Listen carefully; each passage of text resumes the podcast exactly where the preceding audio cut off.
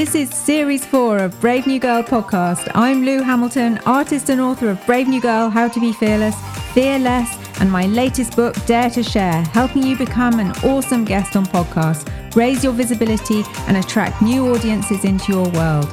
I welcome you here to stories of real-life Brave New Girls who share with you how they found purpose and courage on the roller coaster journey of entrepreneurship and creative enterprise. This week's guest is Melony Mahaarachchi, who co-founded Cambridge Global Ventures I N C after a decade in the U S aerospace industry.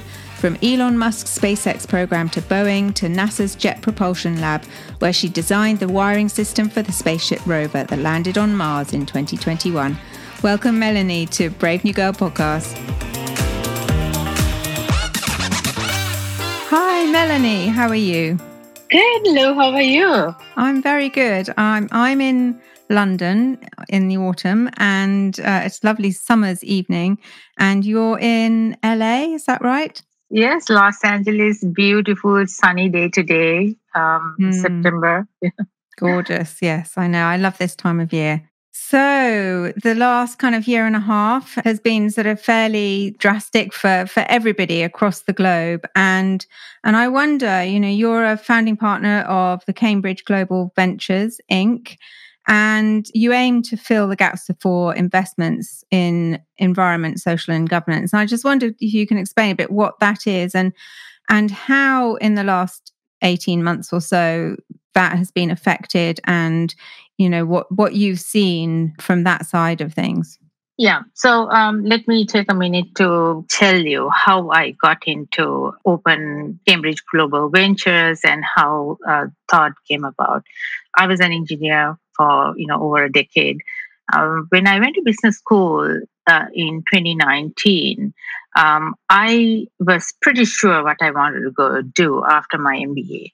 But during my M B A, my post-M B A goals kept changing uh, because I was introduced to new uh, material and, you know, new uh, discussions and information. And then I took a step back and I thought it's just like all these shiny things like the consulting and, you know, being in technology. Um, and I took a step back and I thought, what do I really want to do with my life? Um, and I realized um, my whole career, I have contributed to the advancement of technology and aerospace and technology. And whenever I go back home, Sri Lanka, or travel to, you know, Asia or, you know, maybe developing countries, I, I saw uh, an emptiness in me. Do I, am I doing the right thing? Do I want to continue in aerospace? And then I realized there are so many problems that, you know, we can address uh, and that very few have taken, you know, that and and really looking for solutions and finding, you know, some sort of like a help to alleviate some of these problems. So after my M B A, I thought I, I looked at environment, sustainable governance as kind of like a vehicle for me to do whatever I want to do after my M B A, uh, where I kind of contribute to the environment, contribute to the governance. You know, we have a lot of women problems at work, like, you know, hiring women and keeping them in their jobs. So I, I realized I cannot just take one job and address multiple problems. So I thought, okay, what I see is there are gaps in these investments for women founders. There are, you know, it's hard for them to, you know, they, it's only like very few percentage of female founder startups get funded. Uh, so there is kind of reason for that. Then, you know, I am very passionate about, um, you know, the green energy and, you know, the environment. So I thought I'll go head on and, you know, open a investment company and do a fund. Uh, so I can go around the world, find these small startups or technology companies which are, you know, looking to raise um, money to kind of, you know, develop their companies. So that's how my Cambridge Global Ventures came to um, was sad about. In the last eighteen months or so, people have had to, you know, they've had to adapt and change and pivot their businesses and maybe even start again. And so I wonder what you've seen in that landscape. Um, good question. So, uh, you know, for the last eighteen uh, months, uh, millions and millions of people um, got furloughed. Uh, they lost jobs. They had to rapidly adjust um, their work front, right? And uh, before COVID, the largest uh, disruption to work has been new technology and growing trade links. First time after COVID, uh, a third element is contributing to disruption of work. That is, um, it elevated, the COVID actually elevated the importance of your physical working space. Um, so I can tell you in U S, um, you know, I've been in, interviewed for like, you know, five, six times for companies. And uh, one of the things companies, when they're interviewing, they stay away from asking personal information. Like, are you married? You have children? You know, just personal information was just like a no-go space at work. But with COVID, uh, your personal space all of a sudden, uh, it became the most important space because you were you started working from home. Uh, so I feel like one good thing I see uh, in COVID is just uh, really kind of expose everybody's life into professional space. That really um, uh, grew empathy in you know uh, employers and among colleagues. Uh, grew a lot of empathy towards each other. And some of these um, people who have lost jobs, you know, when I'm talking to some of these startups, which started like a year ago, those were spin-outs from just losing jobs or getting furloughed or, you know, maybe being sick or having to take care of children, some sort of way, just pivoting their lives. And, you know, I see there are a lot of startups have come out, a lot of great new ideas come out uh, because of COVID. But at the same time, uh, the biggest thing I see is people have realized work is not their number one priority in life because of COVID.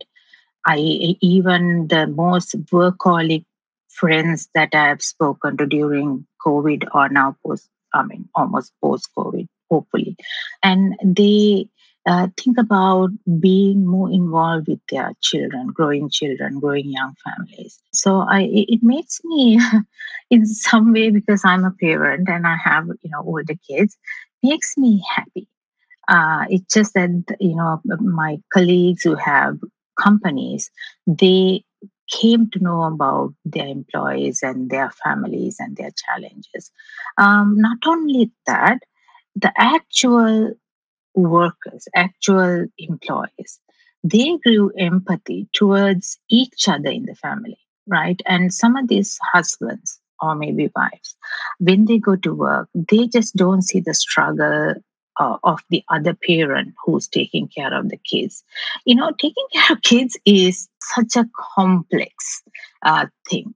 And uh, being able to uh, work from home and seeing and growing this empathy towards your even partners, uh, I think it's such a great thing that has happened during this pandemic. And when you were a child, were were you the daughter of, of working parents? What was your childhood like? Okay. Um, so I have two brothers. One is older and one is younger. So I was um, I'm the on, I was the only um, daughter. Uh, my mom was a full-time uh, homemaker. Uh, and, you know, that's how it was for most of her siblings or her sisters. Um, except one who is a teacher, who was a teacher, and and my father was working full time, and it was just a normal, you know, Sri Lankan family. We were very middle class uh, family. Um, yeah, and you know, I didn't have all this access to technology and you know everything, but you know, I uh, I was a tomboy. You know, I was um, you know. playing with my brother's friends, and you know, obviously, my my friends parents didn't allow their daughters to come to our place because there are two boys in our family. So mm-hmm. I ended up playing with, you know, my brother's friends. Uh, they kind of, I think, put a good foundation, you know, later on, years and years later on, when I became an engineer. For me, it was, it was um, such an easy thing to be around men. Because, you know, my childhood, I was around a lot of guys. So, yeah, my, my childhood, you know, there were, you know, we, we grew up in um, a civil war, Sri Lanka's, you know, there was an ethnic war. Uh, so because of that, you know, there were little struggles for many of us. It doesn't matter whether you're Tamil or Sinhala, you know, you were in a war. Uh, but it, it was a norm for everybody. Uh, nothing special or traumatized for me. So yeah, I, I had a very happy, um, you know, very content, simple life. And you were obviously very bright. I mean, you went off to do your B S c in mechanical engineering at U C L A, and then, as you said, an M B A later for, at the University of Cambridge. So what was the decision to go and study mechanical engineering then? So when we moved to U S, um, I had already two kids. Uh, my kids were three and four and a half. Uh, so they were very young. And we moved to U S for their education and to give both my daughter and my son the equal opportunity. And in Sri Lanka, although I was very good in science and math, my parents didn't want me to go to engineering university. Uh, they wanted me to become a doctor. So, um, so I did not want that cycle to continue with my children uh, because my parents were a big, um, you know, they were involved with my, you know, um, their grandchildren. So I want to make sure that both my children, especially my daughter, has the opportunity that my son would have. So we moved to U S in two thousand three, uh, and uh, when I when my children started going to school, I realized uh, uh, I don't know anything about U S. I don't know anything about U S history or you know any of the U S education system. I really didn't want to put my children's future on the hands of the teachers. I wanted to help my children on the side and make proper decisions with their education and uh, what I want them to study, or you know, help them with what they want uh, to excel in, you know, in the future. So the reason I went to actually university to help my children, it was never a thought of uh, me wanting a career. But uh, the the consolation prize was going to school to help my children. Was you know eventually I had a good career, um, and I thought engineering might be the easiest because English was not my first language. Uh, what do I want to study? Hmm, maybe mathematics or engineering because I you know it's a universal you know um, um, universal thing, and I don't need to kind of sweat on English. That was my strategy. Uh, it never really uh, decided, okay, I really want to be an engineer and have a, you know, fantastic career. But I think it was just because of children. And then I uh, took classes and I realized I like um, doing things hands-on, to build things, to break things. And, you know, I mean, growing up, my mother never gave me even a nice Pyrex dish, dish to my hand because I she knew that I would go and tap it and see whether it's breakable because mm. they say Pyrex don't break.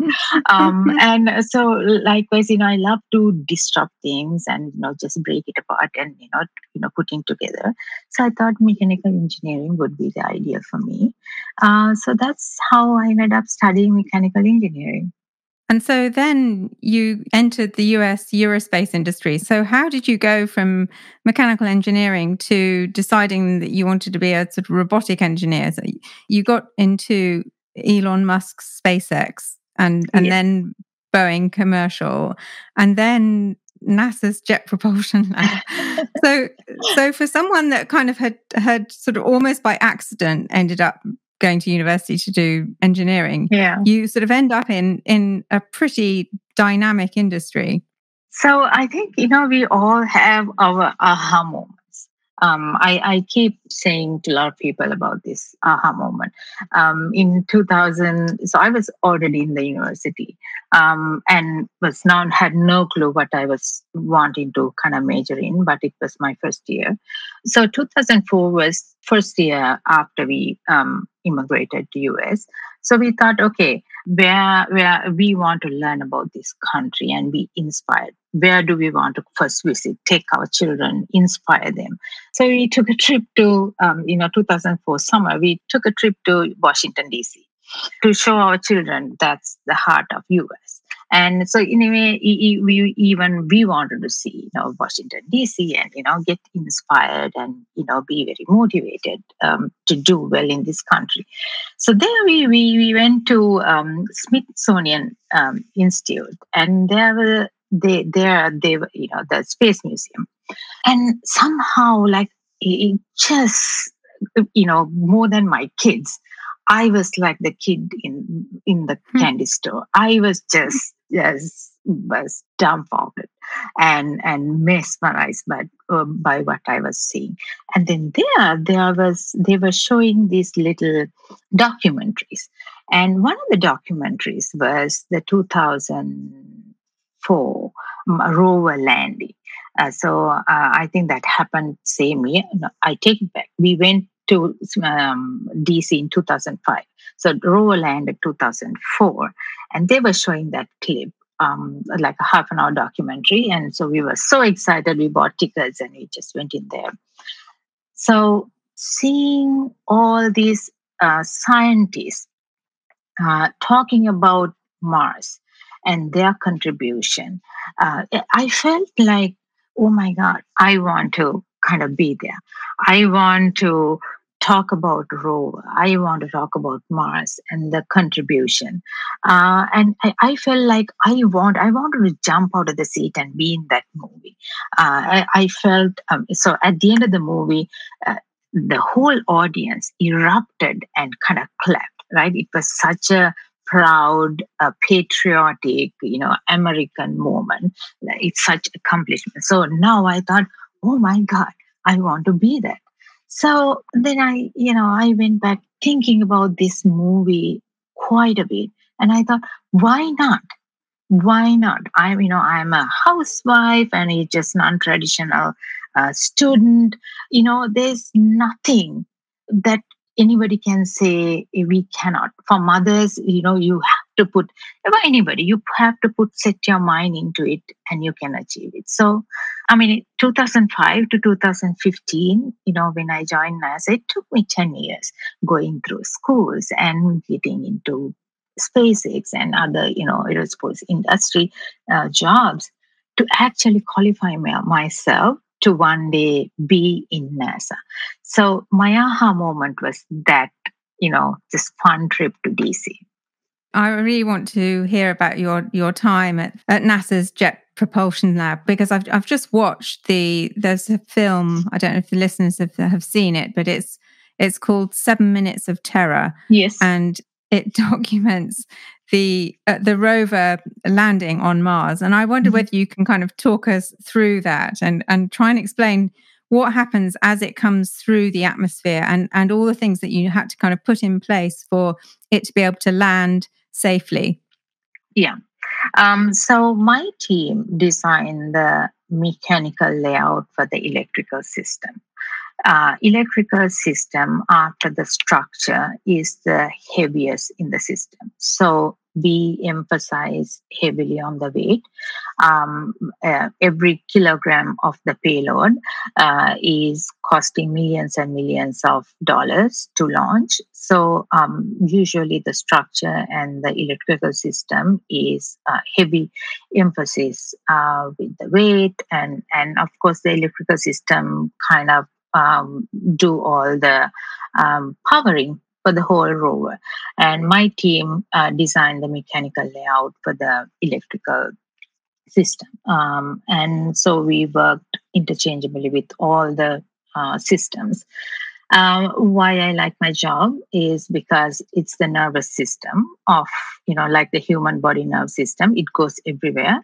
That means it allows you to learn about every system possible. You get come into contact with every scientist, every engineer who designed the Mars rover. Uh, so you you get like a good bird's eye view and and a not a very deep understanding technical side, but at least understanding of every camera to you know you know drill to everything what it does in rover. We get to learn about it. So that was the fun part of my job. So seven minutes of terror is where when um, uh, rover enter the atmosphere, uh, we have um, no communication at that time.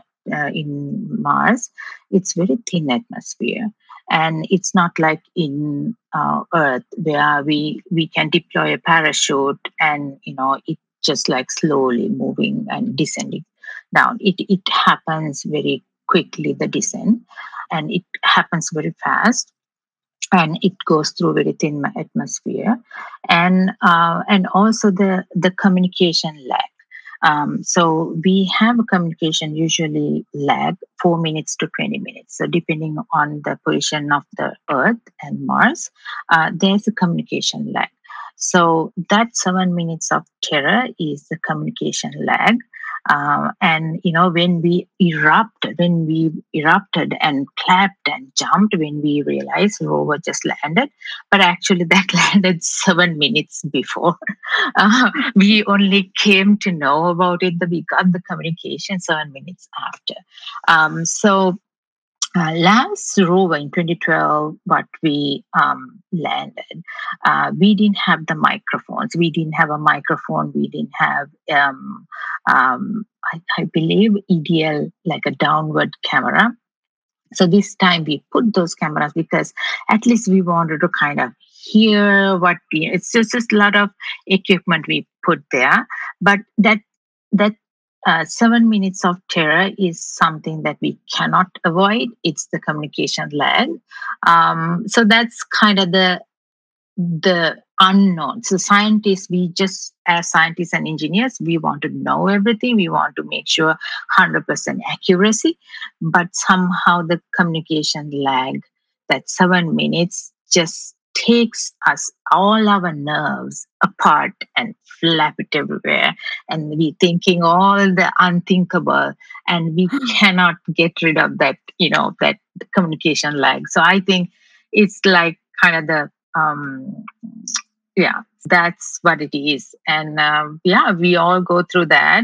Uh, but it ended up, you know, it was a successful launch in twenty twelve and in twenty twenty. And it just shows how far Mars is away, that there's a lag of, of is it fourteen minutes or seven minutes, that the lag? Uh, so so uh, twenty twelve uh, rover um, landing, there was a seven minutes lag. So that's why it was saying, you know, seven minutes terror. Uh, this time, I, I'm not sure. It, it could be, that's why I said it could be four minutes to usually twenty minutes. But obviously, we we uh, land when the lag is minimum. Uh, so it could be four minutes to ten minutes lag. And there's so many things to go wrong. I, I, from watching it, it was just, it looked... You know, it's coming through the atmosphere. It's heating up to what sixteen hundred degrees. Yeah. yeah. Um, so it's that's very, very hot. It's coming. Yeah. It's coming through. It's coming extremely fast. Yeah. You then designed, um, or the team designed a parachute that, even though the the rover capsule was only one hundred pounds, yeah, um, you had to design a parachute that w- would withstand a much, much bigger Um, weight yeah, yeah. Uh, because of the force that it was going, the speed that it was going through. Yeah. And then there was abandon the parachute, and yeah. there's there's a there's kind of a rocket thing that that yeah. then kind of that, so it's kind of it's slowing it down a bit more with the rockets, but then yeah. it has to detach from the rockets yeah. and fire the rockets sideways so it doesn't then crash into them. Yes. And then this little tiny dainty little capsule kind of lands on on the on the surface. Yeah, it's yeah, yeah. Incredible. Yeah. So I think you know the um, E D L um, landing team um, they are, you know, they did a, such a great job of redesigning the landing system in twenty twelve. So if you see two thousand four landing, they land, the rover was small. It was like a tiny rover. And they landed, uh, the rover was inside, and then the outside, it was just like a big ball, like a air bubble. And so they landed the rover like a big air ball, and that it went stumbling and stumbling. And I was thinking, you know, when I was seeing that uh, um, video in Smithsonian, I thought, okay, this landed right exactly how they wanted rover to land. It was not upside. You know, the ball could land however it wants. Uh, but this landed somehow how it wants. And then the, the whole ball bursted, and the rover just like nicely drove, um, you know, right. uh, and and and I really thought, you know, this is such genius. Even like we didn't know at the time the sky crane, just the ball and having this big air ball, and then the rover to at least just come to a stand with the right coordinates. I mean, it's just ideal team is such smart, you know, experienced team at J P L. It, it really is. It's really extraordinary. When I was drawing for my Brave New Girl book, one of the, the drawings that I did was of Brave New Girl with the rover on, on Mars. Okay. And I never thought that I would actually get to talk to someone that had helped to kind of dis- be part of the design team for... Oh, so I'm pleasure. Really excited. I'm like a real life Brave New Girl. Oh, thank you, thank you, Lou. Yeah, you know, I mean, it just we, we. I mean, it, I'm I'm very proud to be part of the program. Yeah, uh, and that I can forever brag to my children, um, mm. and and hopefully one day to my grandchildren. And and coming from Sri Lanka, that was that is just a dream. You know, it is absolutely a dream for a girl. Uh, you know, for a woman to be part of such program, because, you know, I mean, we were not growing up um, being able to dream such big things. Um, and, and so that's why I'm doing, you know, a lot of podcasts, and, you know, I have my nonprofit. It's just being able to allow girls to be able to dream big like anyone else. Um, and, and that, that is achievable. And you did found a non-profit organisation in two thousand fifteen, and uh-huh. It's called iSTEM Without Borders, focusing on underprivileged students and women and helping them to pursue and, and thrive in STEM careers. So what have you tried to do with that organisation, and how are you reaching those students? Um, so I, you know, when I was at J P L, I mean, when I started my career at SpaceX, I really wanted to, that was also a dream. Eventually, I mean, when I joined, it was a startup, you know, maybe like three hundred, four hundred engineers at the time. It was small, but eventually after a year or two, I realized this is a dream come true. Uh, and how, how would I help other people like myself, uh, you know, just living their dream? Um, and, and also I saw struggles as an engineer. Uh, and I really thought, okay, um, I have not been mentored by anybody. You know, I, my school just gave us so much of like, made us book smart. Uh, but I never had the chance to have a proper mentor, a proper guidance, so that everybody don't have to reinvent the wheel when they're going through their STEM careers. And I really thought, um, looking back at my career, maybe it was just a year or two, I realized there are gaps that, you know, that women and men face, you know, gaps of experience uh, women uh, are going through. And, and it has been a struggle, not just for me. And I really thought, um, this is something I can educate our future generation. Uh, I, I was thinking about it, but I never uh, kind of acted upon it up until twenty fifteen when I went to NASA J P L. J P L, NASA uh, is different. Uh, it's not always work, work, work. They also empower. They have a lot of outreach programs. They actually help you, give a lot of tools when you really want to kind of work with schools and, you know, students and empowering them. So I took up that opportunity and resources. Uh, and I um, was going to, you know, high schools and just like giving talks. I mean, I, ha- I didn't have my nonprofit at the time, giving talks. And, you know, I realized the response was so um, overwhelming.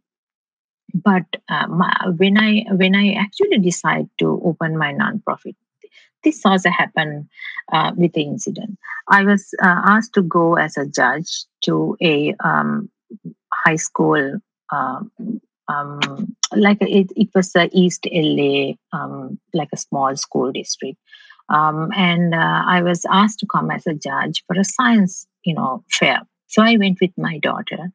And uh, I was judging, you know, this um, ninth, tenth grade uh, student work. And I was so surprised by, you know, I expected some sort of electronics and, you know, just like, you know, just like the access that my children had at that time. And I expected that kind of science projects. But what I saw was these children were solving real life problems. Uh, you know, this one student, they, she had made this um, with homemade solution. She had made how to remove graffiti. Graffiti has been a big problem. It is a big problem in East L A, and she saw that, and, and she was just, you know, you, you know, made a solution, and it just with, you know, uh, it's very inexpensive, and you know how to make scrub with like salt or you know. Um, Uh, sugar. So um, it's simple things, but they were very passionate about how they spoke about it, how they are looking to find, you know, um, um, solve the, you know, neighborhood problems. And then I realized it, it's because they only see what they can see around their neighborhood. What if I can show them the bigger problems? Right, and the same mind can and you know just can do wonders. So it just we have to show them the problem. We have to take them to the resource. So that's when I decided I'm going to go and open my nonprofit and kind of allow these students to see the bigger world problems and bring them in. I'm very interested in this idea of, of being able to see the bigger picture because we're, you know, we're sort of used to the idea of creating goals and creating visions, but they're very much tied to what we already know. And and and sometimes we almost make our visions too small. And yeah. and as you say, you know, th- these girls were solving problems in their immediate vicinity, but then you open out the world and then they can see bigger problems and, and potentially bigger solutions. Mm-hmm. And that's how you sort of open people's eyes and and people's belief in themselves that they can can do bigger things than they even imagined. Just like you seeing that documentary in the in the museum and suddenly having that aha moment, wow, I I can do something like bigger. Really massive, really yeah. extraordinary. Yeah. and, and, you know, very often people think, well, you know, who am I to, to think big? And, but I think, you know, who are we not to? Exactly. I, I think, Lou, um, one of the things um, that uh, over the years that I've learned is um, women, um, or I think women and women both, uh, we, we try to live within the boundaries that others have put. Uh, I, I, you know, we, we just want to fit in. We just don't want to stand out. It's, I mean, it's okay if it that lifestyle fits you. That's okay, but that's not going to solve the real problems, right? Somebody who step out of those boundaries, kick the boundaries out. Uh, you know, uh, go figure how to um, kind of uh, have an impact in your society. Uh, is what is important. And and you know, I mean, I go to Sri Lanka, and most of my friends at my age, you know, they are housewives, and that's their chosen. Uh, that's their chosen path. And um, few of us are career women. And I feel like we always have to defend being a career woman is not about money, bringing income. It's not about my husband cannot feed us, put food on the table. It's about, I feel, um, um, having contribution to the society. You know, you're contributing society, having having some kind of a, um, place in your society, that that, that your um, career plays a huge role in what you do in your society. It's not, or you know, paycheck is nice, but but it's not always the paycheck. So I think when you are thinking in terms of your career as your contribution to the society, then you think big. Not you are not putting yourself in boundaries and say, okay, you know, this is what I can do and that's it, and a good paycheck. Now, do you are you satisfied with what you are contributing to the society? You keep and see, uh, asking questions to yourself. That's how you propel yourself to do bigger, better things. I always love the image of the iceberg, and that as humans, we tend to just live, that our, our whole potential is the whole iceberg, but we tend to live just on the little tiny tip of the, the, yes. the top. And, you know, we have massive problems that we need solving, like saving the planet. And and so yeah. we sort of do need to kind of open our consciousness to to thinking bigger and to solving those bigger problems. So I love that that you're encouraging young people and disadvantaged people to to be able to kind of step out and think big and look outwards. Thank you. So I wonder what your what your vision for the future is.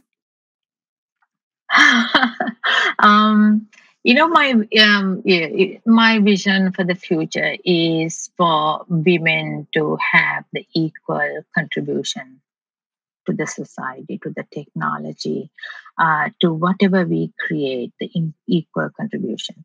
Um, and I, I have worked in many, many teams uh, which are highly innovative, highly technological teams in SpaceX and in NASA. And I saw how, how little the female contribution was. Um, and when I see the teams and the most successful teams I have been in, and the most innovative outcome came out of those teams, they were the most diverse teams. So we, we often talk about the diversity and inclusion and equal opportunity, but I have seen firsthand Uh, what the diversity means, what it does to the outcome of, you know, the human creation. So I think um, if we want to propel this world or this universe to a better place and to a more advanced place, uh, and um, we need to have, we need to be solving problems, both men and women equally, so that the outcomes are good for the all humanity. You know, sometimes the men cannot think what we need, you know, what we want. And it, so we cannot complain without being involved. So, you know, my message to, I mean, what I want is a perfect world. I don't know when that will happen.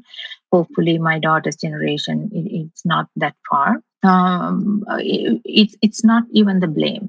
There have been some, you know, uh, uh, stereotype in our society that stop women from contributing equally. And and I know this with this Me Too movement, uh, you know, Black Lives Matters. Um, you know, these um, these issues probably will solve pretty soon, uh, and I'm very excited. And that's the brilliance of, of the human psyche and the, and of humanity and of the human mind, is that we do evolve and we yeah. do see when we're doing things wrong, and we we are able to adapt and change and become better. Yeah. In the light of that and, and everything that you've experienced yourself and the challenges that you've been through and the, the challenges you've seen other women going through, how do you define courage? Courage, you know, I, I look at myself. And I think courage is being able to express yourself. When you're an individual, you should be able to express what you want.